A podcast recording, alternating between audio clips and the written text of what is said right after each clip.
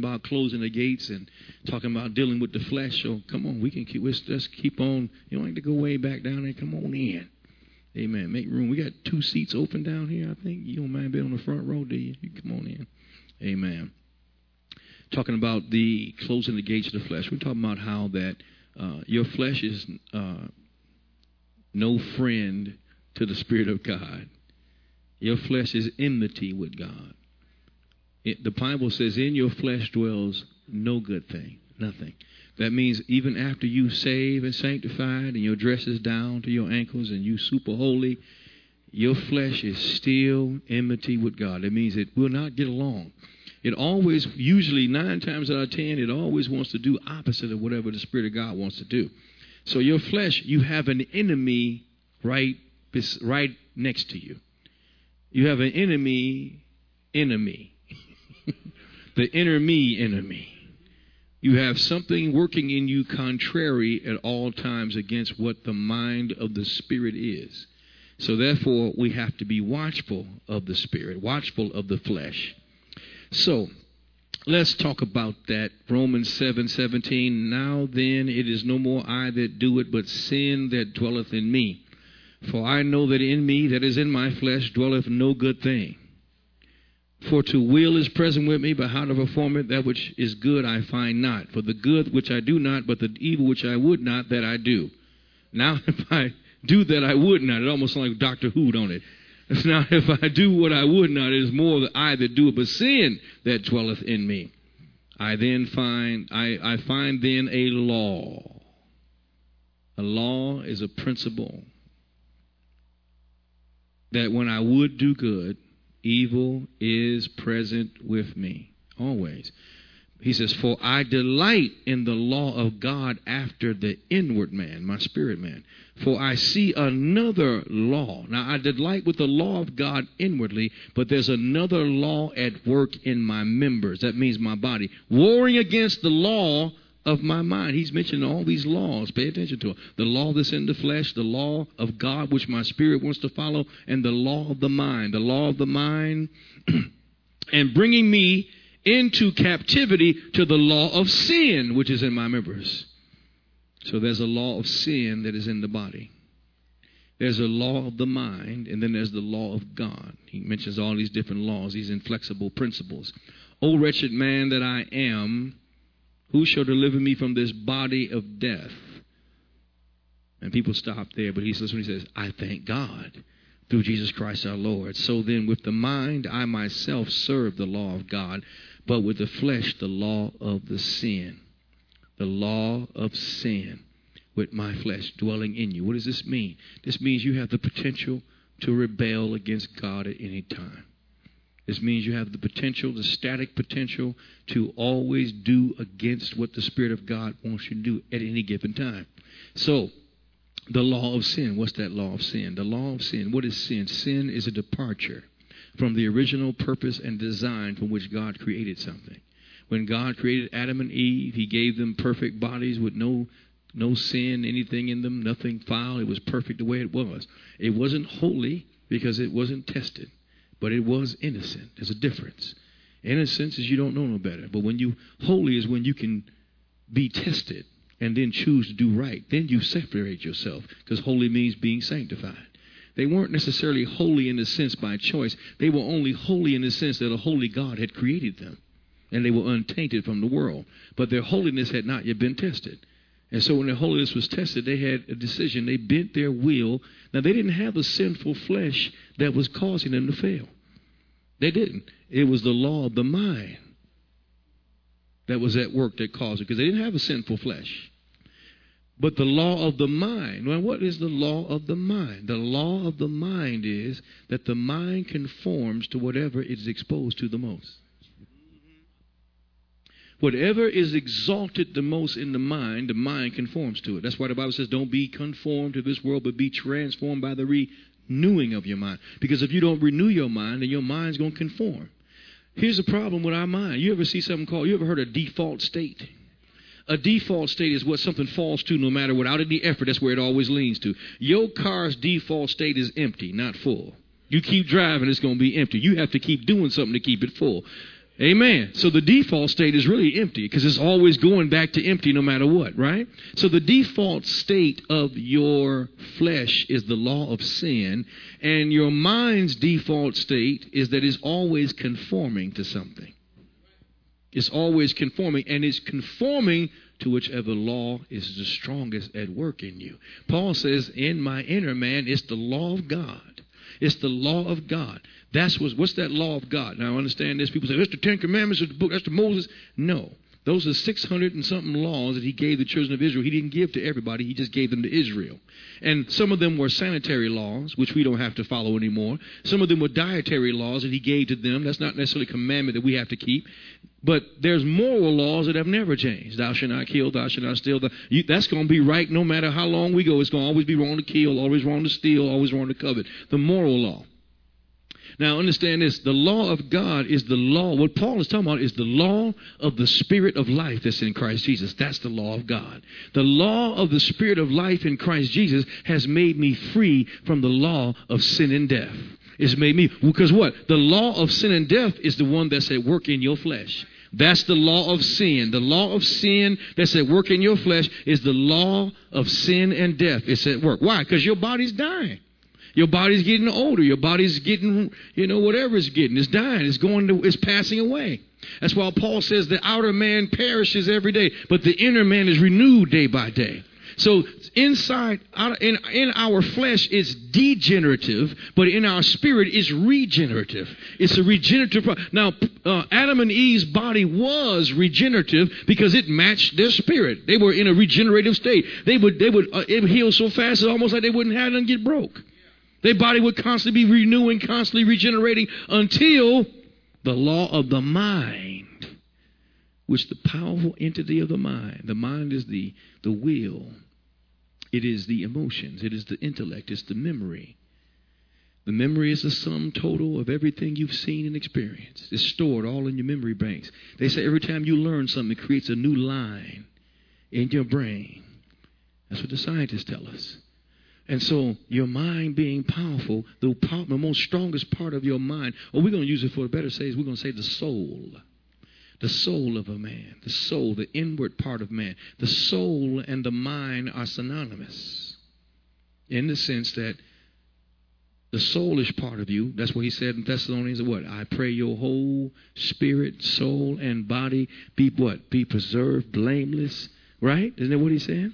So he says spirit, soul, and body. So you have a soul, and that soul is part of you. The law of the soul is that your soul is going to conform to whatever you feed it, whatever you expose it to. Now here's Adam and Eve in the Garden of Eden, born in, in an innocent state. God, they, God, they weren't birthed out of a womb. God formed them. They never were babies. They were formed adults, and God breathed into them, and they came alive. The Bible says He breathed, He became a living soul. One translation say became a talking spirit. Became a talking spirit. And he breathed, they became alive, and they became animated, and he had such a powerful brain that he immediately began to learn. I mean, that computer went to working. They have a guy, I think he's still alive. He had something happen to him. Something's wrong with his brain, it's abnormal. But he can beat supercomputers with mathematical equations and they asked him, they had him do a test. They had a, I watched a documentary. They had a computer give this quadrillion zillion number that's like unbelievable and times so and so, so and so. And the computer did it, right? And the computer get an answer, and the guy said, I got the answer. They timed it. They asked him the same question, and he came up with the exact answer all the way down to the dots. And they did it to him over and over again. And they asked him, How does it work? He said, I don't know how it works. He says, When you ask me the question, and as soon as I take the question in my mind and start trying to figure it out, it's like I feel, I see sparks in my brain and I get the answer. He tapped into the original brain. Why? Because our father Adam had that brain. And see, the fall caused us to lose that capacity. Some people, it slips through some to some people. That's why we have geniuses. People who have higher IQs than other people, their comprehension is off the charts because that's because Adam had it first. But the fall caused it not to go to everybody. It began to work. Just like, well, how come it just didn't take it from everybody? Well, how come death didn't kill Adam right away? After he ate the piece of fruit and broke the commandment and the law of sin and death came operation in his body, it took almost 900 years for him to die from the first breath that God breathed in him. So it was a it was what we're saying is the law of sin and death became active in his genetics and began to operate and affect everything that came out of him. That's why he told him the first prophecy is that I can't use your seed, Adam, because you corrupted your seed. I'm gonna have to use the seed of a woman. Somebody asked me, what if Eve was the only one that ate the fruit? God would have let her die and he'd have gave him a new wife. That's just what would have happened.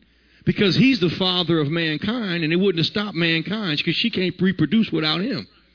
So God just would have let she would have just went on ahead and died, and we'd have had we would have had uh, uh, we would have had um, insomnia would have became along. I'm just teasing. This is a joke. Eden, Eve, you know, I don't know. Edith, Edith would have came. Well, but God would have changed because it was really the seed of all mankind was Him. All the DNA on this earth was tied to His His DNA. So when his DNA was corrupted, everything connected under him as authority, the trees, everything began to rebel. Thorns came on the ground. The, the curse ran through everything in variant degrees and cycles. So, how did they, with no sin in their body, no corruption, how did they get tricked into sinning? The law of the mind. What was wrong is, is that the devil had been talking. You don't know how long he'd been talking. You don't know how long they had been listening to him. Because he was already kicked out and already lost his place with God. And so he's just like a hater. He wants everybody to be in trouble like him. Especially God's new focus on this created being that has his own image and likeness. He wants to corrupt that. So he gets down there. You think God didn't know the devil was down there having talking? I, I didn't know y'all was talking behind my back. No, God knew the devil did it, and he knew the devil was going to do it. This may mess with you. He actually planned for it. Because if you're not tested, you can't be validated. You know, as that child grows, she got to pass certain tests before you're going to trust her with stuff. You can't turn the ultimate authority of this household or valuables to her and haven't proven to be responsible. God put the tree in the garden knowing that they would eat it. Don't get mad at God. He did. He's not stupid. He knew they were going to eat it. But see, in order for God to have what he wants, he has to put that option there because he don't want robots. He don't want people that he control like puppets. I know there's some people that believe that in church, but he doesn't want people to choose him because I'm telling. Now I know some of y'all wish you could just make people be your woman, don't you? You are my woman. I'm your woman. Come on home with me. I'm coming home with you. You're going to do what I tell you. I'm going to do what you like. You would like that, wouldn't you? That's not how it works, though. You got to be a sociopath to want to have somebody like that. I can tell you right now, women don't want no man to just to do everything they want him to do. There's a few things they really want him to do, but there's a whole lot of stuff they don't want nobody to just run over top of. I used to tell this one guy, he was just, he was with some girl, he was just so he was like like Stevie Wonder, my Cherie, lovely. He, every time he see the girls like you know light sparkle, he's just so in love, and she just walked by him like she could just drop dead. He, she couldn't even care if he was living. And he just be saying, I wish I could be. Here. I was like, listen, you gotta calm down. You gotta calm down with all that because why? Why if could just, she could just know, I guess, well, she would just could know how I feel. I said, first of all, she know you don't know her. So she know all that ain't even real because you don't even really know her. So what is it that you were in love with? It must be physical, so it's all lust, and she knows that. So she's not going to be excited by the fact that you'd give anything to be with her because you don't know. Because she knows how, what's wrong with her. And she knows that it's going to be something for you to put up with. And she can't believe that you're all that in love and you ain't ever met her, and never talked to her, and don't know anything. And she just keeps passing by you and so on. I said, and I'm going to tell you the final. Number two is boring. If you want a woman to get bored to death with you, start being weak jellyback and run over top of her. Because don't nobody want nobody like that. Guess what? God don't want nobody like that. God wants somebody that He sets before you good and evil and says, Now, which one you going to pick? Now, I know what you're going to pick. You see, even though I know what you're going to pick, I have to let you pick so you can see what you're going to pick.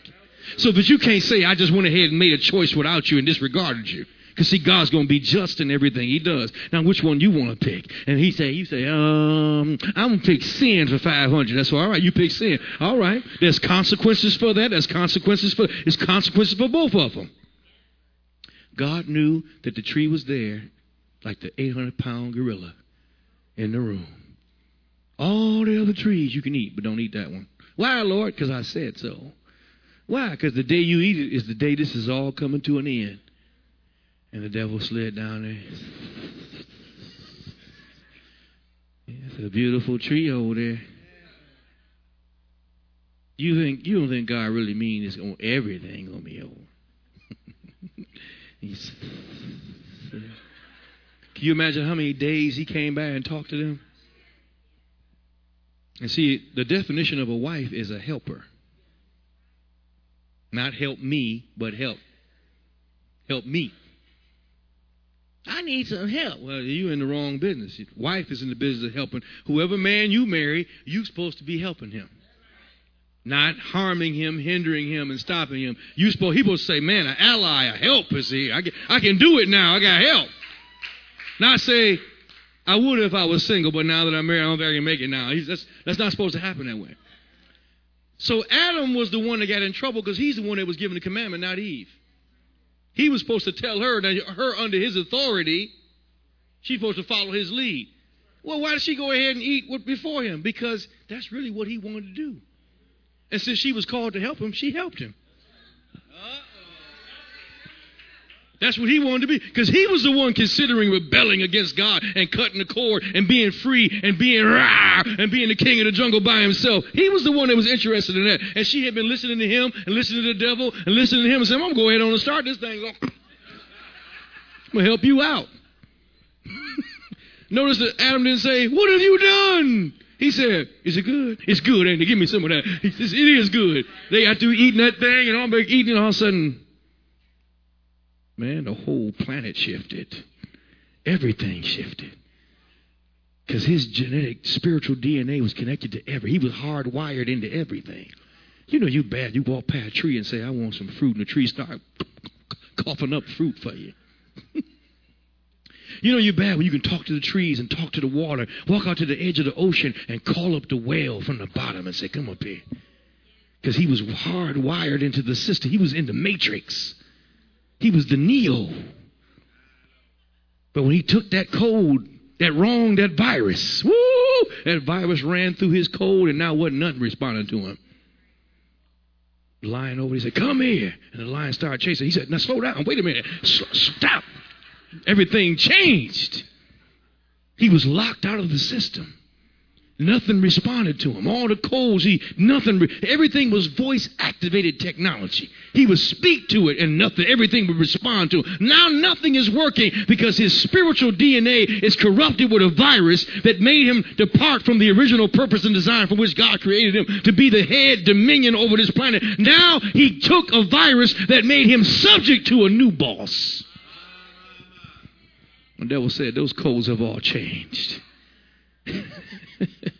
Looks like you locked out the system. God did built you a house and you can't even work it no more. Now you got to live under a new landlord. Because I'm the next highest spiritual authority on this earth. Did you know I'm an angel? One of the original ones.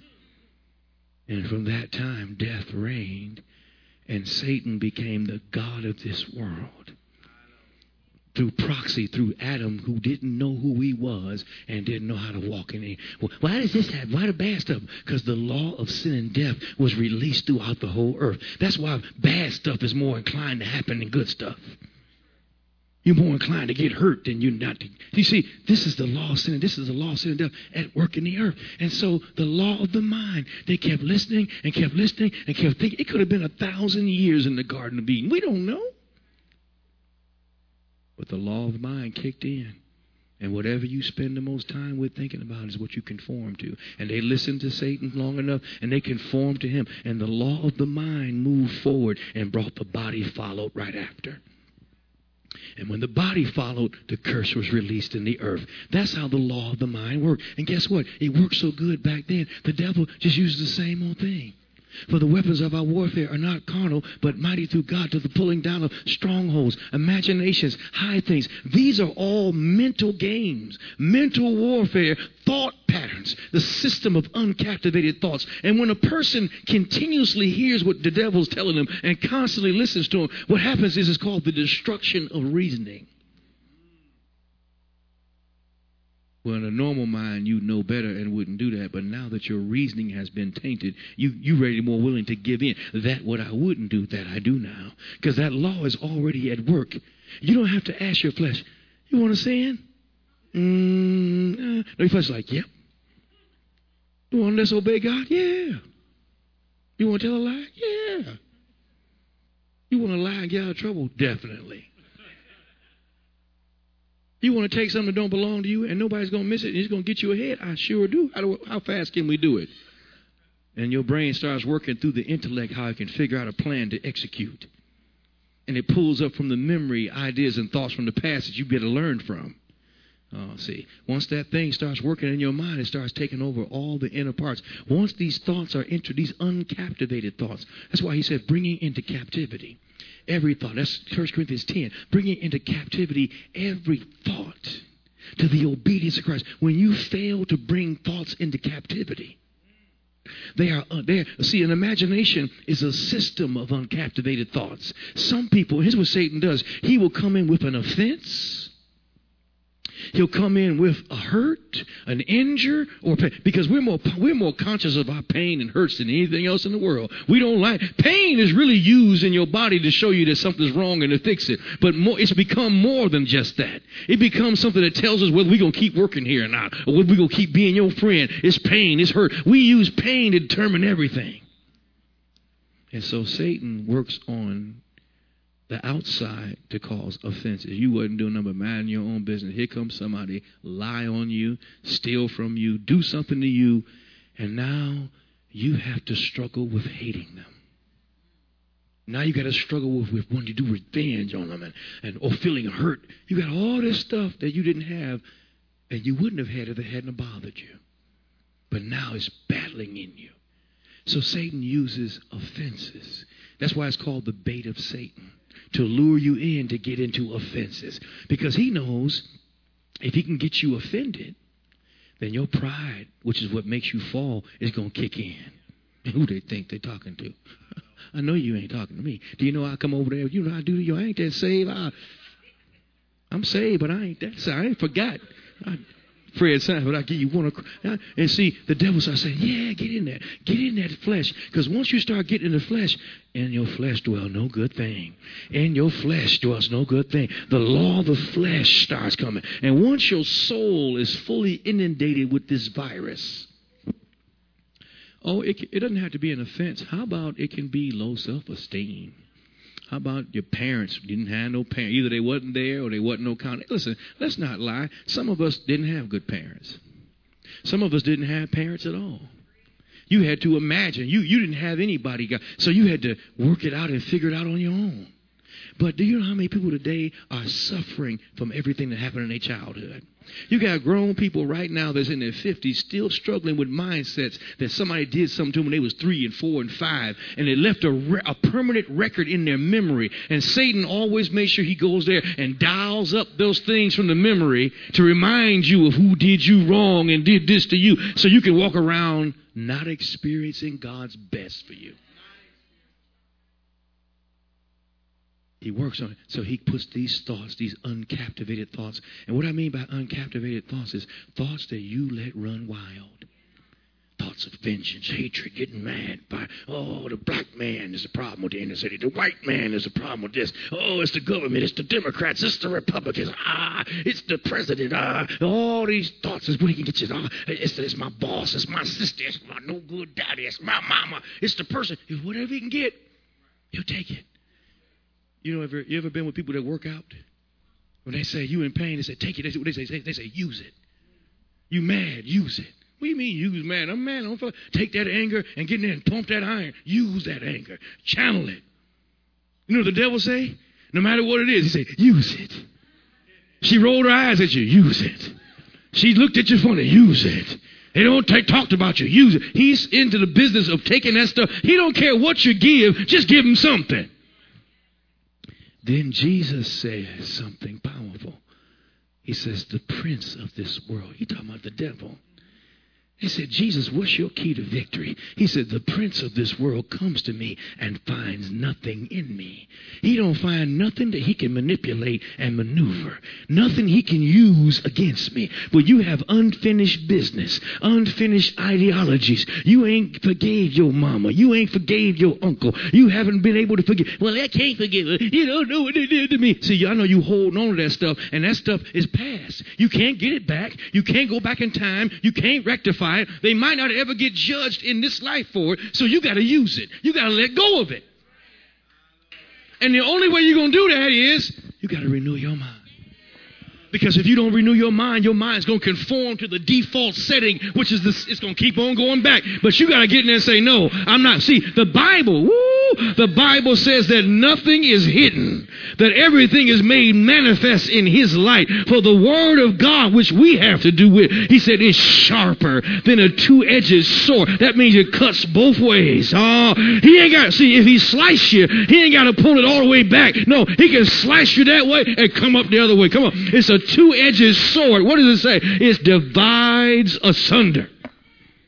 It divides asunder what? The spirit and the soul. The part of you that you don't, is this me or is this the devil? It divides between what is your soul and what is your spirit. The Bible says in that Greek text, it says, in that very text, it says the word of God is a referee when it says he divides. He gets in between the spirit and soul and starts saying, in that corner, in that corner, let's keep it a clean fight. Let's keep the distraction. See, he comes in there with the word of God as you renew your mind to the truth that says, Forgive them that hate you, love them that hate you, bless them that curse you, do good to them that despitefully use you. You don't want to do that. The law of the flesh says you want to knock somebody out. The law of the mind says, That sounds pretty good to me. But your inner man that knows God wants to be like Jesus.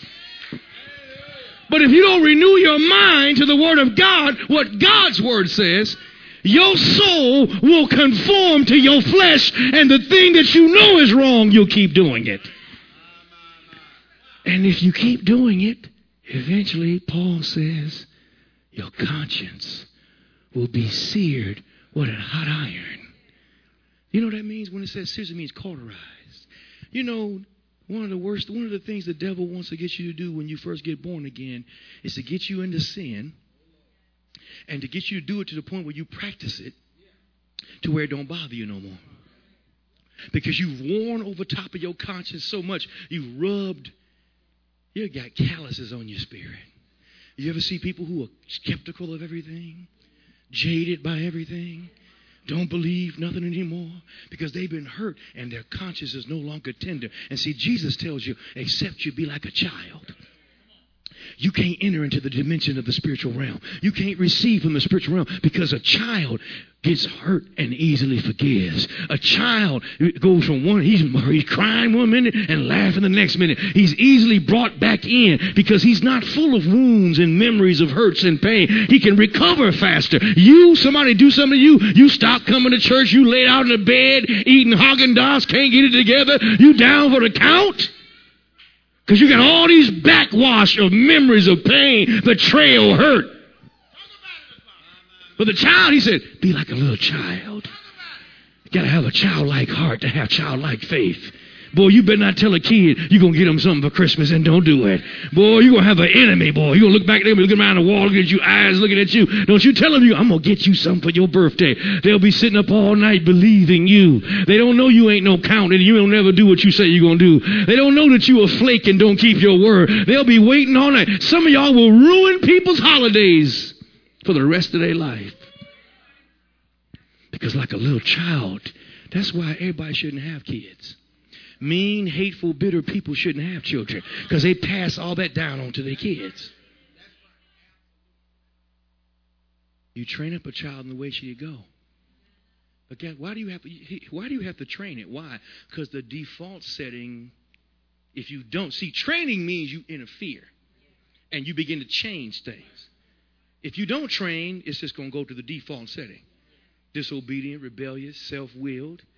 That's why you got to get in there and get that switch out and do some training. Oh, yeah, you got to. You got to get in there and train them up. Ain't that right, River? Got to train them up. he said, I'm waiting on River to start talking right now. she don't know when she start talking, it's going to be trouble. going to graduate from the hand tap to the switch. I remember sitting in church boy on Sunday mornings, and all my little friends, my mother, their mothers had them little switches. And you'd be talking, they would just swats across that leg, boy. My goodness. You'd be talking too much, slats. Not enough to leave a mark, but it's enough to get your attention. When they get really good, when they train you real good, they ain't got to do that anymore. Just give you a look. And memory tells you, I don't want that slice. I have seen kids be crying and laughing, acting a fool, and they must say, oh, It's like Dr. Spock, no emotions. Like, wow, what is he afraid of? The law of the mind, the law of sin, the law of mind, these laws are equally strong. Equally strong to each other. And so here comes the flesh. I got to quit. But here comes the flesh the unruly member. You can't train it, really. I mean, you can't really change it because it has that in it. But what you can do is you can train your flesh. Because it's like a wild animal. You can't train it. You can train your flesh to exercise it, to use it, to come under. 1 Corinthians 9 27. But I keep under my body and bring it into subjection, lest that by any means I have preached to others, I shall, myself should be a castaway. Now, people used to say that. Now, he's saying he, he could be a bad, he could leave, leave, lose Jesus. He wasn't saying lose Jesus. What he was talking about is that after I, what is Paul's calling? To be a preacher. He said, after I'm called to preach, if I don't keep under my body and keep it under subjection, myself will be cast off of my purpose. He didn't say, I'm going to die and go to hell and lose Jesus. He said, you know what? Nothing worse than dying and being lost eternally. There's nothing worse than that. The only second thing worse than that is to live your life cast off from the purpose God has for you. To live your whole life and you don't ever do what God wanted you to do. Never. Never realize the calling of God. Or you get the low call and don't press for the high one. Get stuck in a low call for 30 years because you won't press for more. Following the crowd and not the cloud. You see. But he says, the law of the Spirit of life in Christ Jesus made me free from the law of sin and death. The only reason I can live in a way that I master my flesh is because my spirit has been redeemed. I have received the life of Christ. Being born again ain't shaking the pastor's hand and joining the church and deciding you're going to be a good person now. I have decided to follow. That ain't, that ain't being born again. Religious people do that. When you get born again, you have heard about Jesus. You have heard him and your heart has opened up and you believe this message. You believe who He is. He is Lord. I have believed. It's a revelation that comes to you. Jesus said they can't come except the Father draw them. He told Peter, Flesh and blood has not revealed this to you, but my Father in heaven. It's a revelation of the Father. He reveals to you who Jesus is. And suddenly you believe with all your heart. And when you believe with all your heart, you can't help but express it. And it comes out your mouth and say, He is the Son of God. And I surrender my life to Him. Suddenly, when you do that, that same heart that's full of the Word, faith came by hearing, and hearing by the Word of God. You got born again. Your spirit that was dead like Adam's got recreated over. That's why he said in Ephesians 3:10, "For you are his workmanship, recreated over in Christ Jesus unto good works which he foreordained that you should walk in before the world was." Who is Jesus? Jesus is the only one that's ever been chosen. What do you mean, preacher? I'm chosen in him. Jesus is the only one the Father chose. He chose him before the foundation of the world. Imagine it like this. He created, God the Father created a big old giant ship that everybody in humanity could fit in, and he passed that ship by the earth, and anybody that would get in that ship has been ordained before the foundation of the world. Because the name of this ship is foreordained before the foundation of the world. And so when you get inside that ship in Jesus, you are now foreordained, recreated in Him. You're in Him now. You're in him, and him was ordained before the found. He was chosen before the world, before the foundation of the world. And now that you've gotten in him, you are now chosen in him. And now you've been recreated over in Christ and the path that God ordained for Jesus.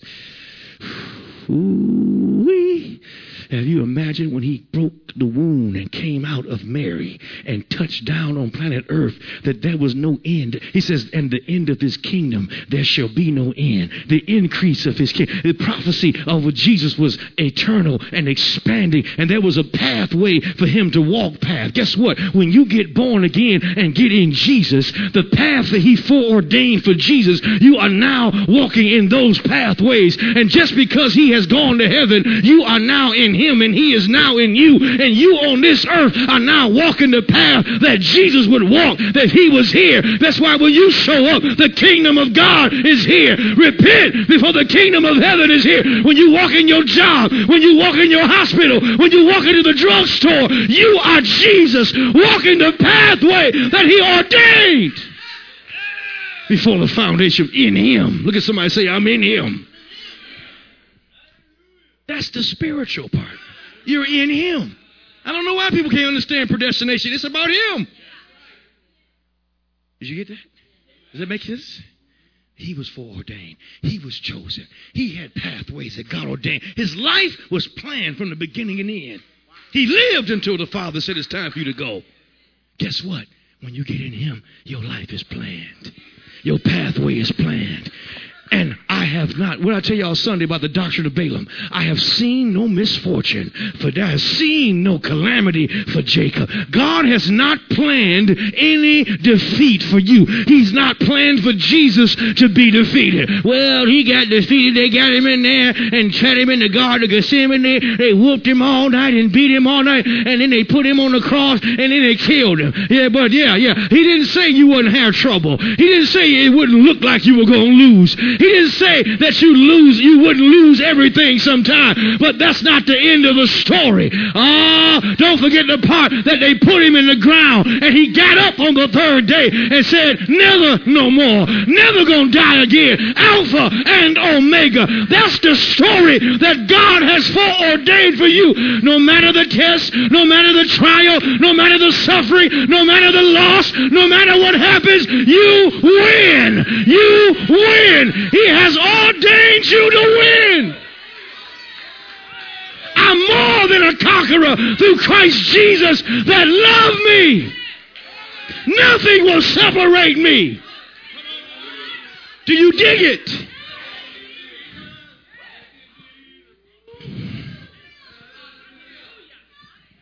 And when you expose your mind to that, and you expose your mind to that revelation, to that truth, the eyes of your understanding gets enlightened, that you start knowing what you are and who you are and the riches, the wealth of his inheritance in you, what he got when he got you. He got limitless potential, hands, feet, arms, bodies to carry him everywhere. That's why you're called the body of Christ. That's his inheritance in the saints.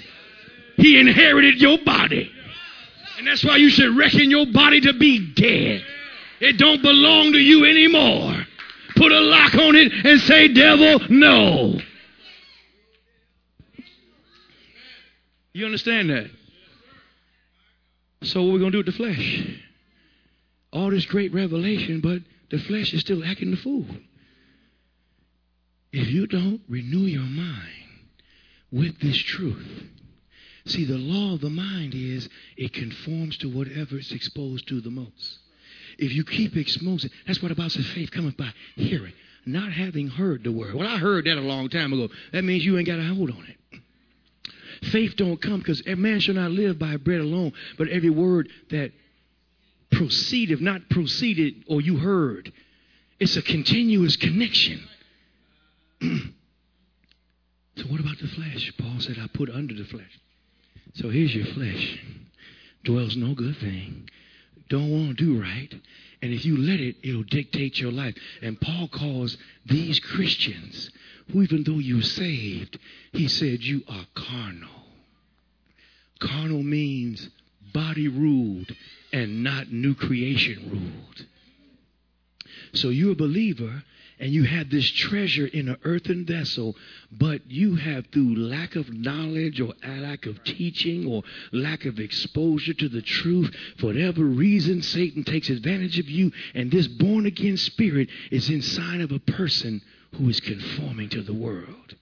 And he says, Don't be conformed to this world but be transformed by the renewing of your mind so that you'll be able to prove People always leave that part out. The perfect will of God, the good, the perfect. No, no, that's not three different kinds of will.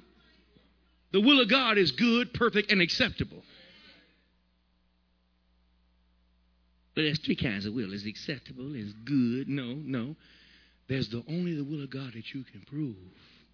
You're supposed to prove the word of God true. The Bible says that He is your healer. Everything else says he is not, but his word says he is. You are supposed to renew your mind so you don't conform to the curse. Renew it so you get transformed by the renewing of that truth so you can prove that he's a healer and prove the good and the perfect. Prove he's a provider. Prove he's a waymaker. Prove to the world. Prove that he never forsakes. Prove that he always come through. Prove. Come on, you're supposed to prove it out. How? Transformation. How? By renewing your mind. Because the law of the mind will do the rest of the work for you if you expose it to the right stuff. What you saying? Well, I, I don't understand you trying to say, Pastor, because it sounds like you saying something metaphysical. What I'm saying is whatever dog you feed is the one that's going to grow. That's the one that's going to happen. And then, after your mind is transformed, James tells you, your mouth your tongue sets the whole course of nature. The whole, the course of nature? How about a, a stream, a river? How about a, a walkway? The whole course of nature is set on fire by your mouth. It's an unruly member, and nobody can hardly tame it. Here, but Jesus says, from the heart, the inner man proceeds adulteries, fornications, lies, and murders. It comes from the inside. Not what goes into the man defiles him. Oh, you better be watching. Oh, you can't. Oh, you you watching the, the who the Power Rangers? Cut the Power Rangers. That's the devil. You don't want that getting your spirit. It's not what goes into the man that defiles the man. It's what comes out of the man that defiles the man. That's what Jesus said. That's what you. You don't believe me? That's what Jesus said. What are you saying, preacher? The mouth is hooked to the belly even in the natural, your tongue is really an extension of your stomach. That's the truth. All the way down to your colon. The word colon, we get the word colony. This is the crown who rules the colonies beneath him. All that stuff. Go look that stuff up. That's what that. word. We didn't just come up with the colon because it sounded a colon. colon for colony. The head, the crown, the tongue, the palate, all the way down to your belly. Do you know you ain't nothing but a walking belly? That's all you are. And your belly is the seat of your passions. That's why he comes out of your belly shall flow.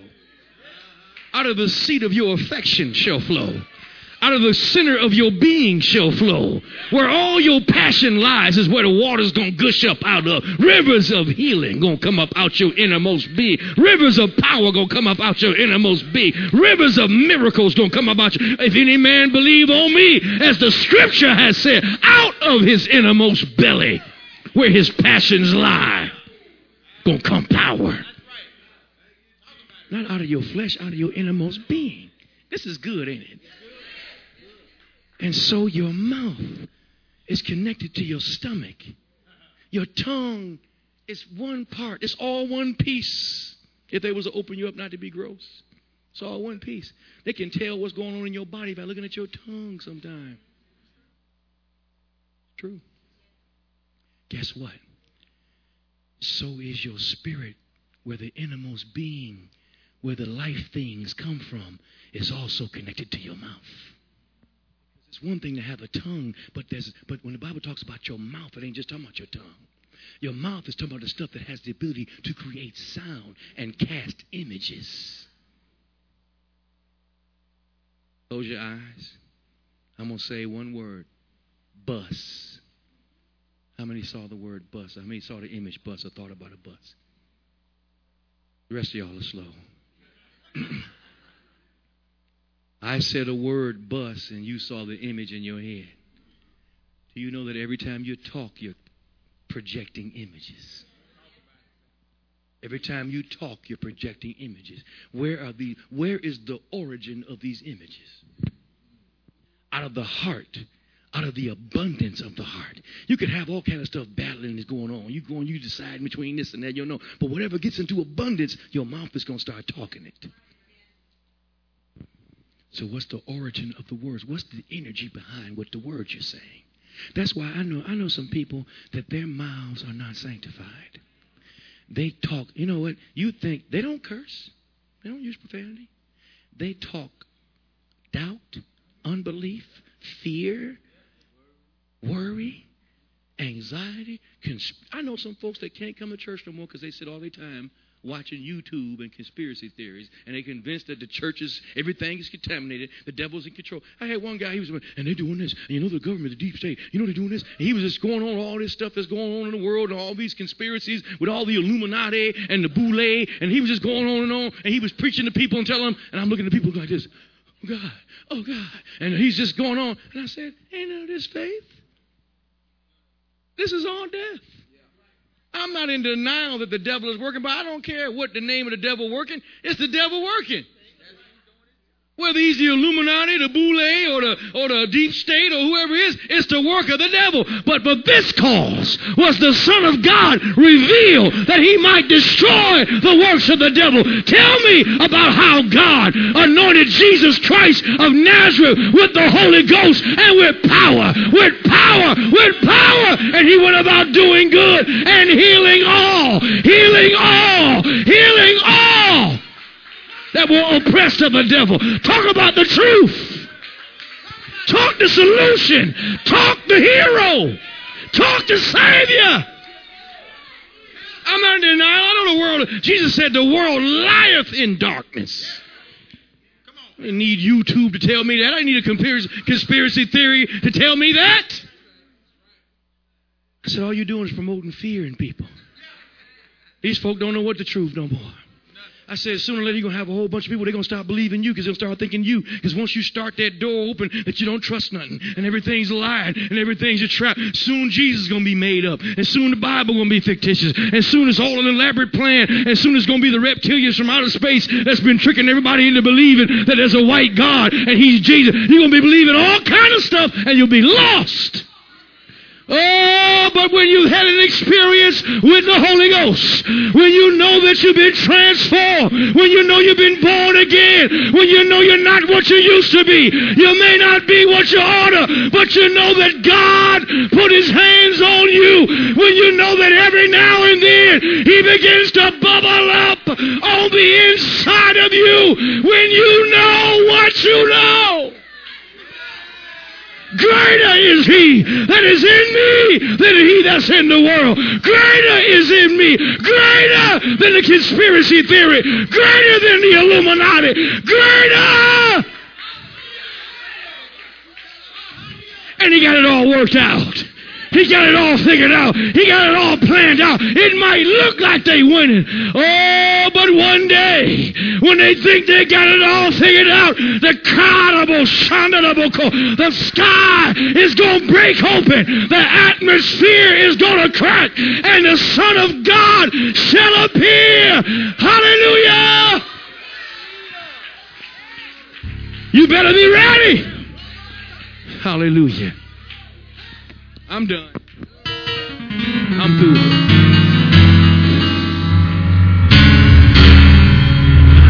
but the Word of God, as I close, the Word of God is sharp enough. It's the only surgically precise instrument in the spiritual realm. There's only one scalpel in the spiritual realm. There's only one thing able to, nothing else can crack the seal softly between your soul and your spirit. Only the Word of God is laser beam, light, able to slice and not harm nothing. You got to be bad when you can cut a tumor out and not cut away the good tissue. The Word of God is able to cut away. And it's so bad, it's a laser. It cauterizes. It seals as it cuts open. Only the Word of God is quick enough, sharp enough, and powerful enough to decide between the spirit and the soul. And get in there and get that virus out and flood your inner man with light. Light that kills all the parasites and all the germs and all the other critters. And when it kills them, it vaccinates you. And it's so bad that when it pulls out, it closes the wound as it pulls out. Because he's the maker. He's the maker. He knows how to do that. It's the only thing that as you meditate on it, you might take one psalm or take one verse that Jesus said and take it and you listen and you meditate on it. And then faith starts coming. You don't have to make it happen, it just starts coming. It just starts happening. People say, oh, I'm sure the doctor told me I'm just supposed to do. I know what you need to do. Get in Matthew, Mark, Luke, and John and stay there. But I've read those books before. Faith don't come by having heard, come by hearing. Get in there and hear it again. Read it again, say it again. Hear it again. Hear the words of Jesus. because when you hear his words and it comes into your mind, it starts renewing your mind. And the law of the mind says, let's start going shifting back. And as the mind is renewed, it changes the mouth. And out of the abundance of the heart, the mouth begins to speak and begin to call things that be not as though they were, and they become. Because the word that you're hearing is a lie. See, Jesus is quantum. You know what quantum is? That means the smallest part of a thing is equal to everything in the whole, because it's quantum physics. Every word of Jesus is Jesus. Every piece, the, dot, the, the dotting of the I, and the, he said one jot or one tittle, that's all Jesus. I, even the periods of Jesus are loaded. Come on, even the size, the gas are loaded with light. When he speaks, that laser beam, that light goes inside your heart, and guess what? The word becomes flesh. Once again, it becomes flesh once again. Why? Because it takes on your flesh. Are you listening? As you renew the mind. We'll talk about the fasted life next week. Fasting. What is fasting for? What is disciplining the flesh? People think fasting is hunger striking God and making God do something. God is no more moved at the beginning than he is at the after. He's not like you. You can't move him and make him. You can't manipulate him. All you can do is what are you saying? Where? I'm getting right there. I'm lining up to what you say. The power of God always follows obedience. Doing what he say. If you can hear what he has to say, you can find a solution out. He'll talk you out of anything. You didn't catch that, did you? He'll talk you out of being sick. He'll talk you out of being broke. He'll talk you out of dying early. He'll talk you out of all kinds. He'll talk you right out of it. Because he's the living word.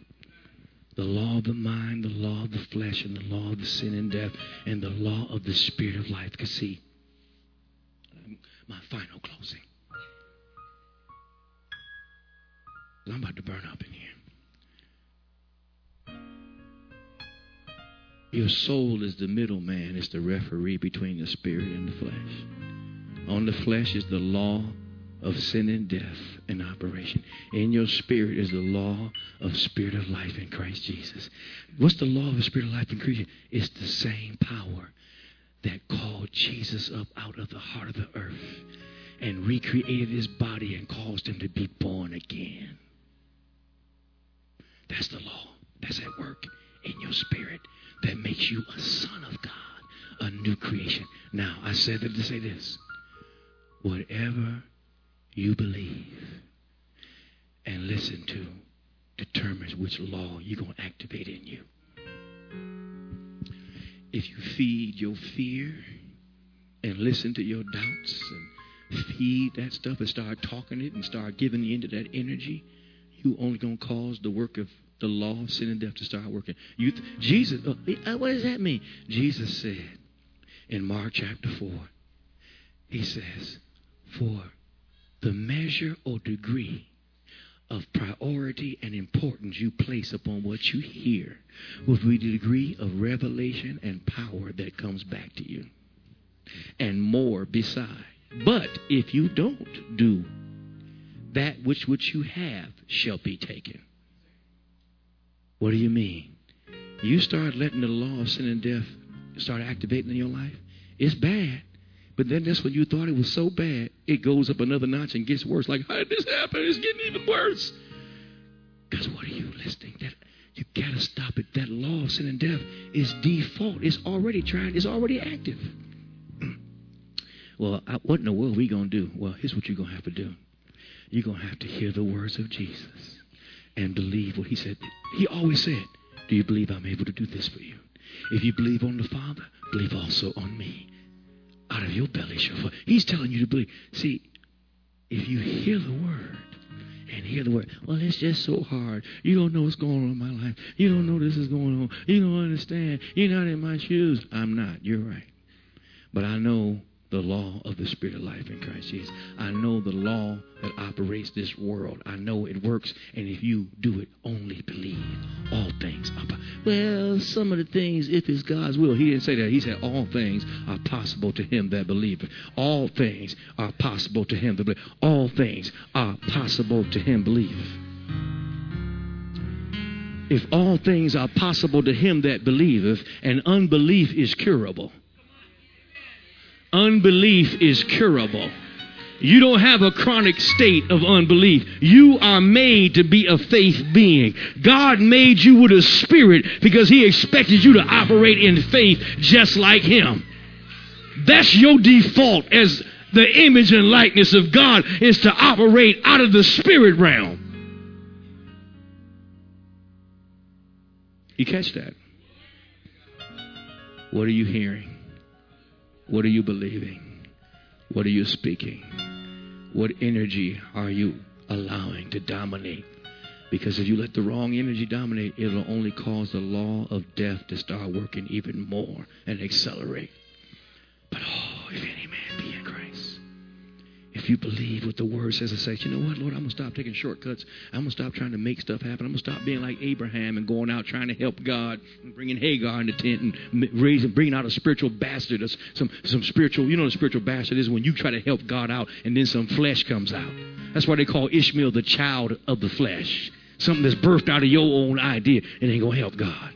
Get back over in the spirit, go in there and get that old woman and have that child. Do the impossible walking by faith. What energy are you listening to? The power of God or the power of death? It ain't no middle ground. This ain't the force. This is in the dark side. Which side? Which power? Which words? Let's speak death to the crops, to the harvest that we don't want. And let's speak life to the things that we want to come. Sometime you got to start rebuking some crops. start praying for crop failure. Uh, I didn't sow a bunch of unbelief. I got to, Lord, I, I'm on the right track now. Forgive me for that. And you know, God will give you something called super high powered weed killer. It's called the anointing.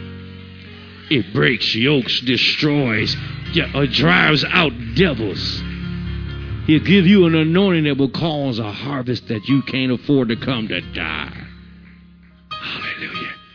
And at the same time, it'll cause the other stuff to accelerate. Stand up on your feet. I'm really done for real. I hope you got something out of this. I hope you enjoyed